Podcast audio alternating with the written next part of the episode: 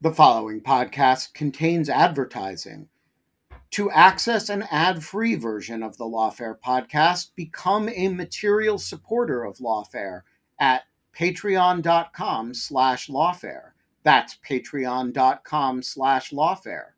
Also, check out Lawfare's other podcast offerings, Rational Security, Chatter, Lawfare No Bull, and The Aftermath. Life is full of awesome what ifs, and some not so much, like unexpected medical costs. That's why United Healthcare provides Health Protector Guard fixed indemnity insurance plans to supplement your primary plan and help manage out of pocket costs. Learn more at uh1.com.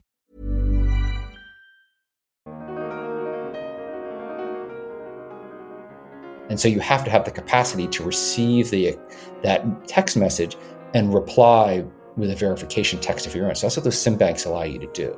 It allows you to really scale up your operations. And in, and in general, I'd say that that's what I think we were seeing in these documents was the sort of systematizing and and making more efficient things that we kind of knew the Russians were doing so that it was easier for them, so that they could do more of it, so they could be more ambitious in, in the way they really came after Western targets.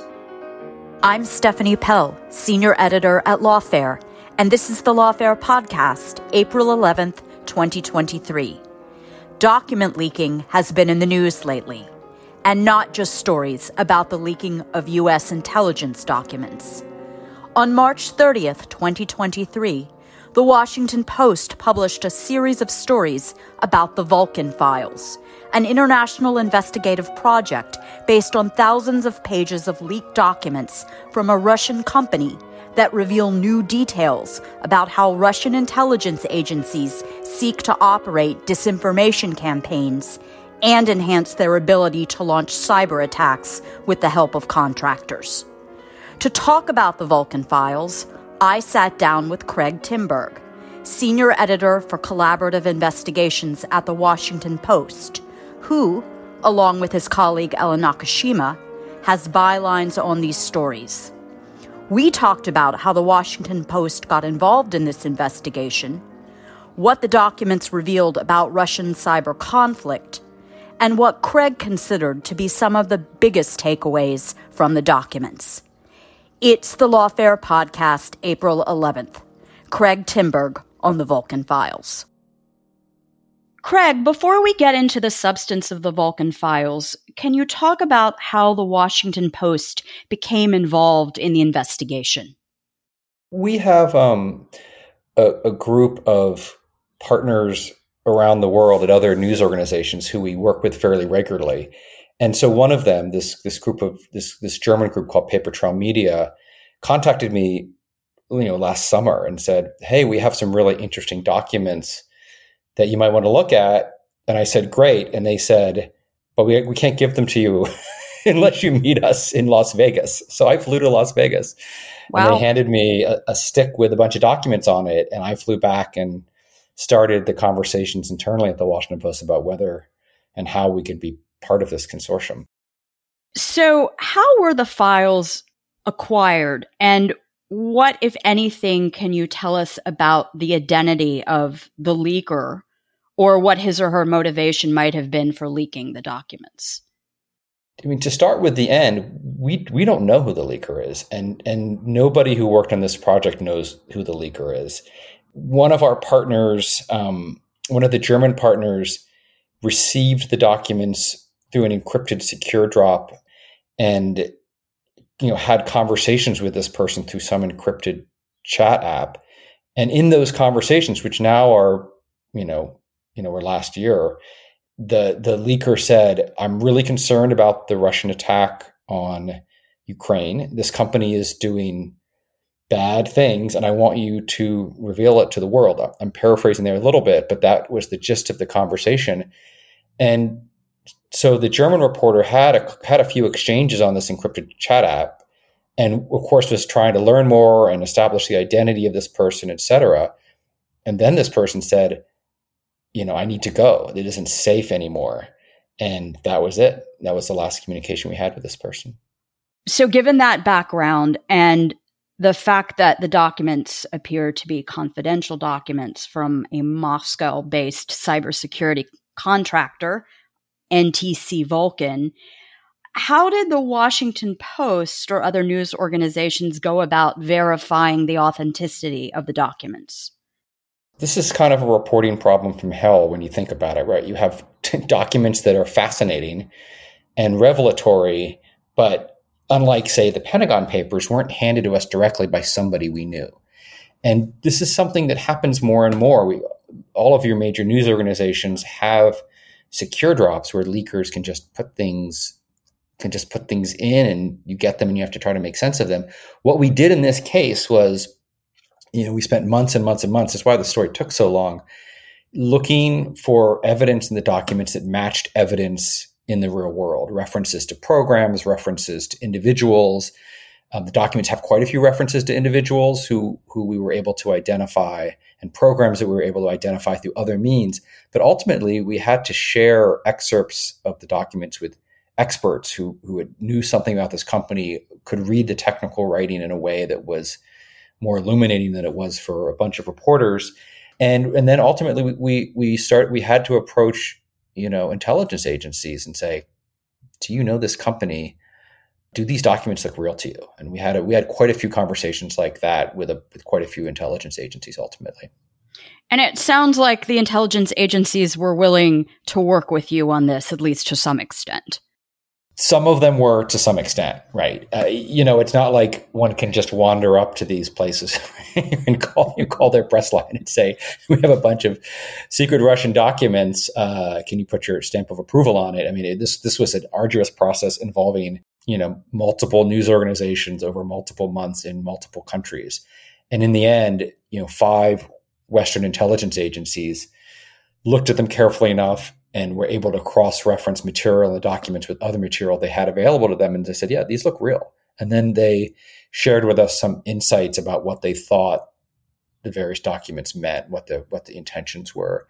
So that was helpful as well. I mean, this stuff is just super rarefied. It's not like, you know, it's not like you can call your average like, you know, law professor with a background in cyber and say, you know, can you make sense of this stuff? It isn't. It, those documents are not like that. So I have to ask because I'm a big Star Trek fan. I, I noticed that, of course, the word is spelled V U L K A N in English, but any thought that this could be an intentional reference by the company to uh, the Vulcans in Star Trek? You know, it's a great question to which I don't have a great answer. As is, as is oftentimes been the case as we've reviewed these documents, is we're left with questions we can't answer about what the authors intended and by what they said and wrote. And that includes the name vulkan. Vulkan i gather means volcano in russian. So like it's it's it's a it's a word. Um, at the same time you know the it world is very into techie things including star trek you know and and there's some there are some references in the documents that are and in sort of ancillary materials that are in, in english language so clearly people spoke english so I, I don't know it's possible so, can you give us a general sense of the size and scope, meaning the broad topics that this cache of documents covered?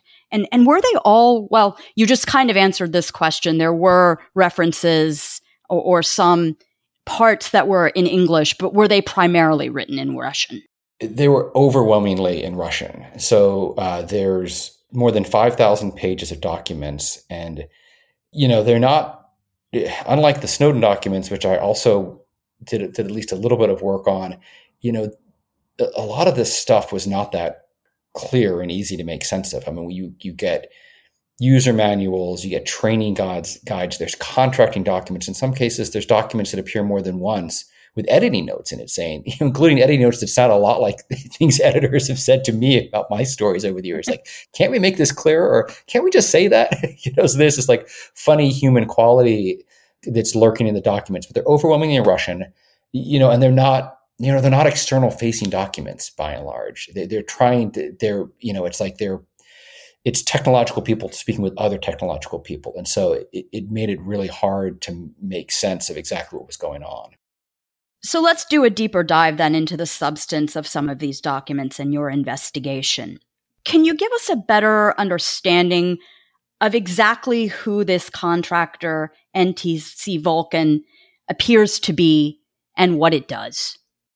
You know, they're, they're a maker of software in Moscow that for some years had you know reasonably extensive ties with with with Western companies, including you know Boeing and IBM and Dell. Right, they were a vendor, and there's no reason to think any of that work was intelligence work or defense work. But they also had this intelligence and defense side. It seems clear from the documents where they were making software for you know Russian state security services and uh, sort of affiliated institutes. And so you know this is probably not that different from some American companies that do work for our you know defense and intelligence agencies, but also have a kind of commercial side as well. And it's you know there there there are quite a few of these companies in Russia. We we were told uh, that there probably are dozens of companies that are kind of fit into this category, broadly speaking. This is just the company we happen to have documents from. And I note in your reporting that you connect Vulkan's work to what is often referred to as sandworm. Can you tell us what sandworm is and talk about the significance of this connection? Sandworm is essentially the most notorious state hacking group in the world. They're the ones who hacked into the you know 2018 Olympics opening ceremony. They're the ones who have shut down the power grid in Ukraine a couple of times. They're the ones who released NotPetya, the most economically damaging malware in history. So they're like they're real A-listers in the hacking world, and every cybersecurity researcher knows them. Uh, and I frankly wish we had more from from them in particular. What we, what we actually had, there were a couple of references that made us believe that some of the software was developed for Sandworm, if that makes sense. So there, one of the documents, there's a reference to military unit 74455, which is their, you know, their unit number. And, and it's, there's a line, you know, approving a particular piece of software. And so like that, you know, that seems pretty direct. And then there's another place in the, in the emails, and the documents include some emails that make it pretty clear that they were visiting Sandworm's headquarters um, outside of Moscow to sort of demonstrate some of the software. So that gave us, you know, the hard thing about these documents was that, you know, we didn't have, they don't have a lot of contact with real world things like, you know, here's a list of things we want to hack, or here's a list of things we just hacked, or here's, here's where we're going to hack these things. So we were really very eager to try to understand Vulkan's work in the context of things that had really happened in the in the world and that we that were observable. And so these references to sandworm, which were not voluminous, were really helpful in, in allowing us to understand kind of why you know why Vulkan's work mattered. So, do the documents provide some degree of insight into Russian hacking targets, like you know who Russia was interested in hacking? Yeah, I mean, they they help you understand what was on the minds of people working in this field.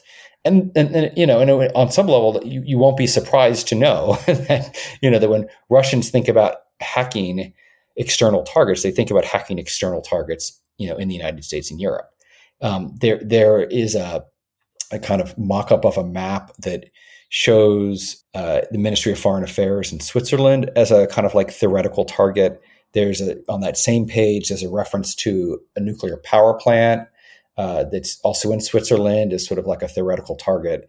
There's another page where you can see an illustration that refers to a place called Fairfield in the in the United States, but doesn't specify which of the many Fairfields in the United States it was referring to. But we took those references to be more about training and sort of user scenarios as opposed to actual real world targets, which is not to say that, you know, Russian hackers hadn't tried to hack into these places, but we, we couldn't find definitive evidence that they had. So we had to we had to treat this stuff gingerly. There's another thing like this. There's there's this map of the United States. This may be my favorite graphic of them all that has all of these mysterious circles in places, you know, where there's a lot of population centers, but also a lot of internet connections. And so, like, right, obviously the Russians think about the United States, but the thing about it that was sort of delightful was that the US states were listed in Russian. Again, not surprising, but you think, oh, right, this is how this looks. This is how our country looks to a Russian hacker. Sure. And other kinds of insights, you know, big picture that perhaps you were able to learn from the documents? Uh, more about Russia's goals or military philosophy? Was any of that kind of information present?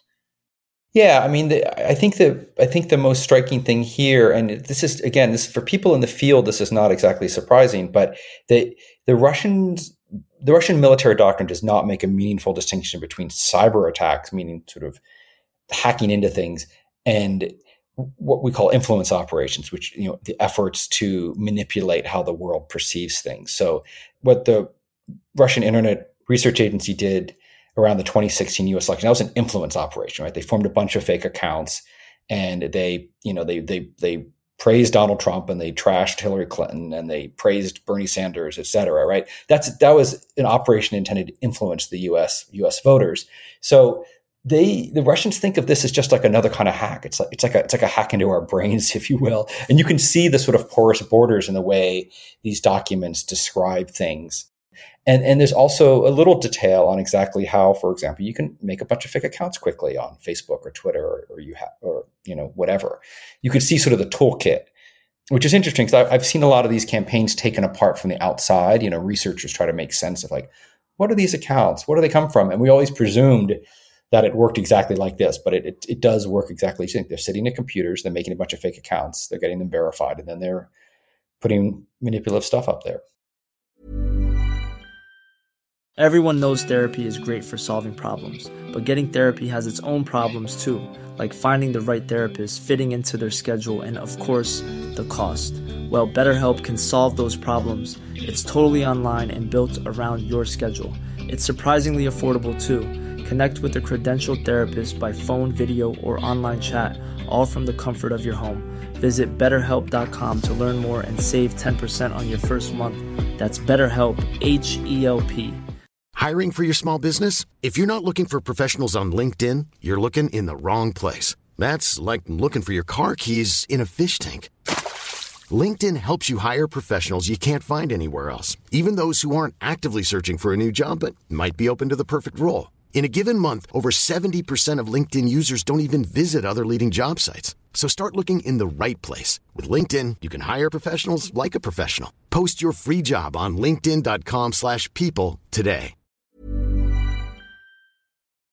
I appreciate that these are documents from one company, but based on your investigation, how would you characterize the role or significance that private contractors play in Russian offensive cyber operations or cyber conflict?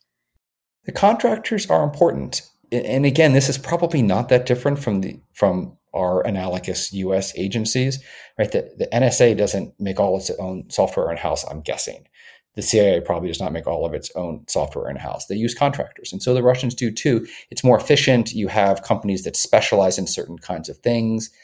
And so it certainly looks like Vulkan is one of a constellation of companies that that you know that makes software that makes Russian hacking campaigns work. That um, and you think about like your own place of employment, right? There's at the Washington Post, we have like what we call a content management system, which is where we write and edit stories, but we also have like a payroll system and we have email, we have, you know, the ability to share documents across different parts of the company. You know, the Russian hacking teams are the same way. They they they they need it's anyway, it's a lot easier and more efficient for them to just pay other people to make a lot of this more routine software. So you already noted that you discovered that there have been some um, prior connections between Vulkan and Western big tech companies. Was Vulkan on the radar screen, though, of, do you think, of Western governments and these big tech companies as sort of a player assisting the Russian government in its offensive cyber operations or influence operations? Yes, um, they were a company on the radar of of intelligence agencies and uh, you know sort of the most sophisticated cybersecurity companies. But my sense is that nobody knew all that much about them until now. You know, again, there we think there's there's there's you know several, maybe dozens of these companies, and Vulkan was one of them. And I think it's clear that the documents that we obtained have sort of significantly expanded, you know, what the world, including probably Western intelligence agencies, know about this about this particular company. Um, so it was on the radar, but it wasn't like I, I, I never got the sense that this was necessarily the you know a major focus of investigation until now. Interesting. And in your story, uh, sort of to dig a little deeper again into the contents of the documents, you talk about how the documents shed light on certain projects directed at automated or automating disinformation. Can you talk a bit more about these projects? There's a there's a project called Amezit, um, and Amezit seems to have a lot of different parts to it. Like, I mean, I'm not sure we ever got our arms around everything that Amezit did, but since you're asking about disinformation, th- this is the program where there's sort of step by step instructions for basically how to stand up and operate a disinformation campaign. It tells you what kind of hardware and software you need. It tells you, you know, the step by step how to create a bunch of fake Facebook accounts. One of my favorite details is in part because I can visualize again, I've sort of covered the external manifestations of these things. So sort of seeing it through the eyes of of the Russians is interesting. Like they're sitting there with computers, but also what they call SIM banks. And SIM banks are a piece of hardware you can put a bunch of SIM cards on. You know, SIM cards are what make cell phones work.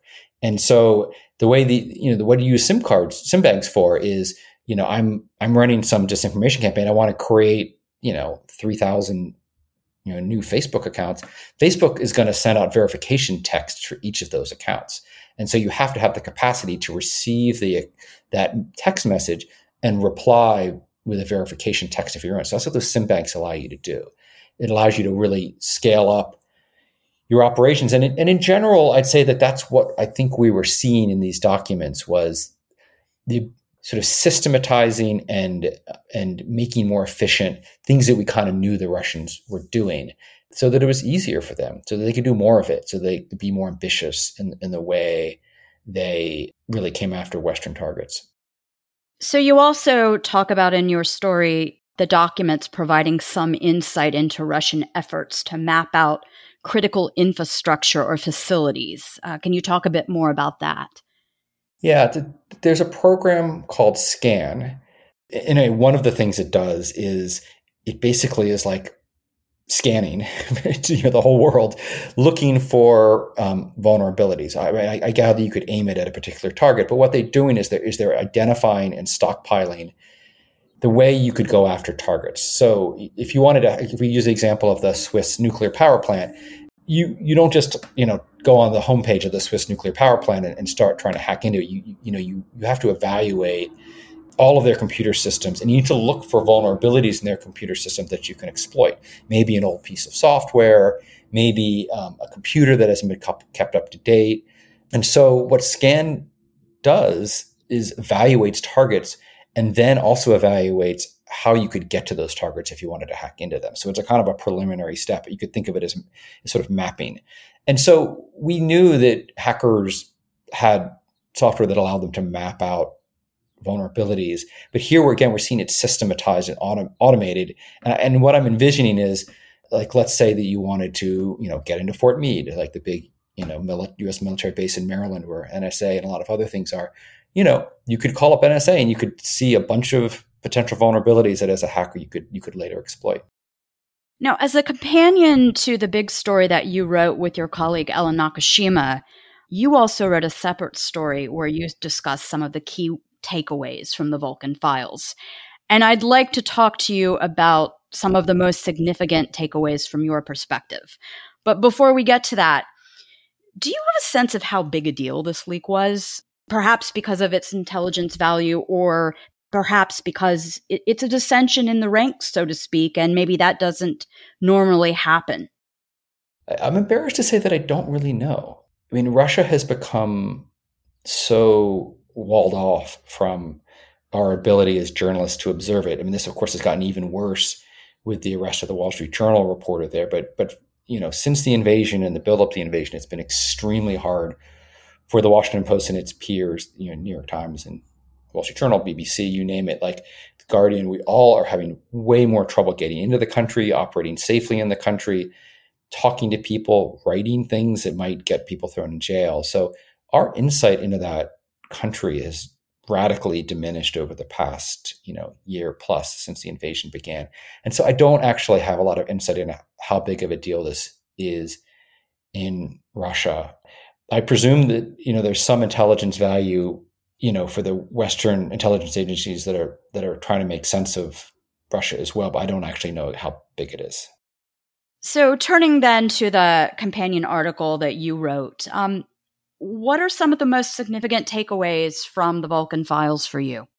I think I think the big takeaway is is that you know this is this is hard, right? It's it's it's it's hard work and hacking and building disinformation campaigns, and the Russian security state was looking to how to make it easier, right? They presumably have a finite number of really elite hackers, and they don't want them spending all their time, you know, tooling around, you know, a target trying to come up with a list of vulnerabilities um, that they can begin to hack at. They, they want them sitting on a platter for them. They want a menu of choices just to save everybody time. So again, I feel like we're, we're seeing we're seeing that hacking is not something that's done on the side or in some basement, but it's a, it's a part of a it's part of a large effort that involves public and private entities working together, substantial amounts of money, with the intention of manipulating targets better than they you know better than they could otherwise. And that includes disinformation it includes hacking and surveillance but it probably also includes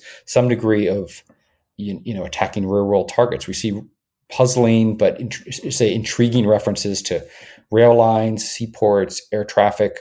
Um, these appear to be training documents but again you know like you know they're eyeing us i guess all the time and trying to figure out what's worth doing and how to do it and then how to do it as as easily as they can. So that's for me is the biggest takeaway. It also was sort of fun and revealing to get a little bit of a glimpse of of the corporate culture in a Russian you know company that, that does this kind of work. We were able to talk with a small number of former employees who described a kind of pretty happy you know kind of like startup-y you know workplace the kind of thing you might find in silicon valley. You know it paid pretty well. They had, they had good tech there's this one hilarious thing that we found there's a there's a repository of malware called uh, called Virus Total. It's owned by Google, and in there, there's a piece of of Vulkan malware that we found. We're really excited with. Oh, maybe, maybe here's the secret like cyber weapon we've been looking for. It turns out it was a New Year's Eve invitation. So you like downloaded it. It takes over your computer. It renders a very sort of like pixelated image of a big bear and a, a champagne bottle and some champagne glasses. and it wishes you happy new year. And it um and it plays Soviet military music in the background. So I thought, well, this, you know, there's something, there's something very clever about it that that is that it, you know, again, you you sort of think, oh, well, there's real people behind this, right? There's like there's like humans who are doing this work, and some of the time they need diversions, just like all of us do. So I have to note though too that you in your the companion piece you wrote, you talk about essentially that you know war has consequences, and, and I, I think you were getting at at least what you and your colleagues doing this reporting in, in various news organizations um, learned about the motivation of the leaker, what he or she at least was willing to tell you. Yeah, there's been a few leaks now out of Russia since the invasion. It's clear, you know, the the IT economy in Russia has been really hurt badly by the reaction to the invasion. Lots and lots and lots of people working at companies have fled to other parts of the world. Some of them are really alienated. Maybe they thought they were doing patriotic work and now are realizing that they're contributing to this, you know, this terrible thing, these terrible things that are happening in Ukraine.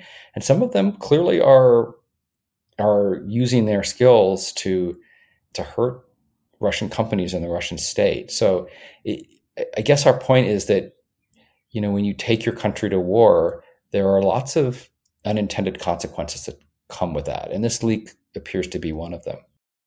So, is this an ongoing investigation? Might we expect more stories from either the Washington Post or some of your other news outlet partners? I'd say maybe. When we put a lot of work into that, and some of our partners did multiple stories. So if you happen to read German, the Germans who got the original leak have done a did a whole mess of stories in a video and a podcast. And so there's already a lot more stuff out there for people who have the ability to access it. I think we would like to do more on this, but we have to find some, we'd have to find something new and revelatory to um, to publish a new story. But I think we're all ears. I mean, we'd like to we'd like to keep we'd like to keep pulling back the veil if we could. And I presume it's it's difficult to know, but if if there is any fallout from this story in Russia, be very interesting to learn about. Well, well, precisely, right. I mean, if there was if there was fallout that we were able to perceive from here, we would we would write about that. Sure. Is there anything else that you'd like to share with our listeners that perhaps we haven't touched upon? You know, I guess it may be obvious, um, but maybe it's not that this is not the kind of thing even a big high powered news organization like the Washington Post could have easily done on its own. I mean, the reason why we enter into these collaborations is really twofold. One, it gets us access to material we wouldn't otherwise get. So this this landed with some Germans who happened to like us enough to invite us in. So it was nice to be part of this as opposed to just reading about it later. But the other thing is, you know, when we team up with with other news organizations, you know, they have sources we don't have, and we have sources they don't have, and so you know, we started with the question of like, how do you verify documents whose origin you, you can't verify? And having a bunch of reporters in a bunch of different countries who are really good at what they do, um, but have sources all over the world, made this work much easier and more powerful than it possibly could have been if only one news organization had done on, on its own. So I think it's these these big collaborations, these sort of multi-nation international collaborations are kind of a newish thing, but man, when they work it, they're they're a beautiful thing.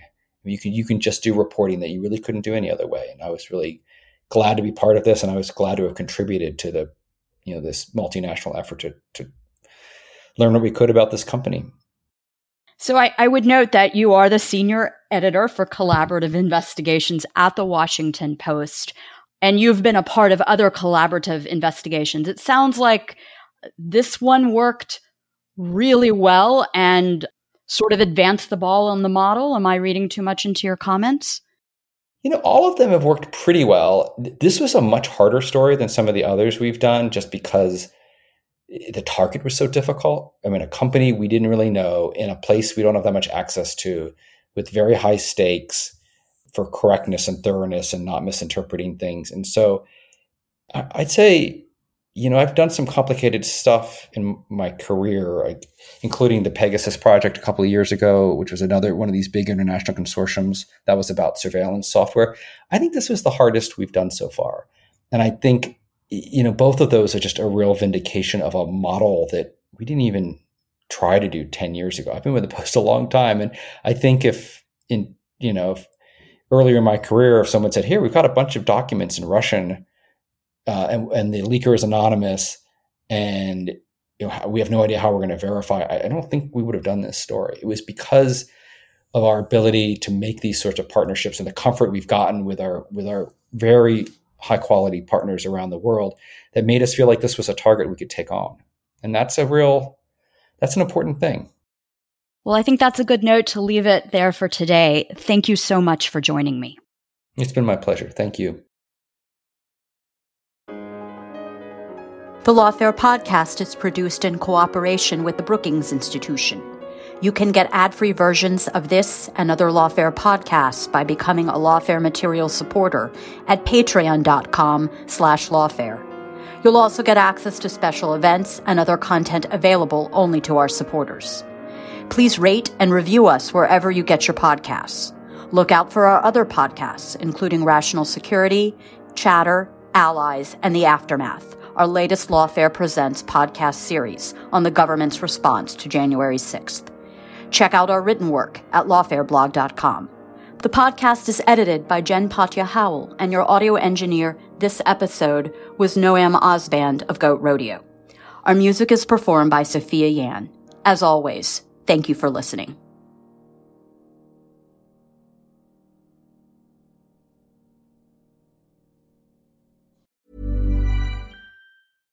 This message comes from BOF sponsor eBay. You'll know real when you get it. It'll say eBay Authenticity Guarantee. And you'll feel it. Maybe it's a head turning handbag, a watch that says it all, jewelry that makes you look like the gem, or sneakers and streetwear so fresh every step feels fly. eBay gets it. So look for the blue check mark next to that thing you love and be confident that every inch, stitch, sole, and logo is checked by experts. With eBay Authenticity Guarantee, you can trust that feeling of real is always in reach. Ensure your next purchase is the real deal. Visit eBay.com for terms.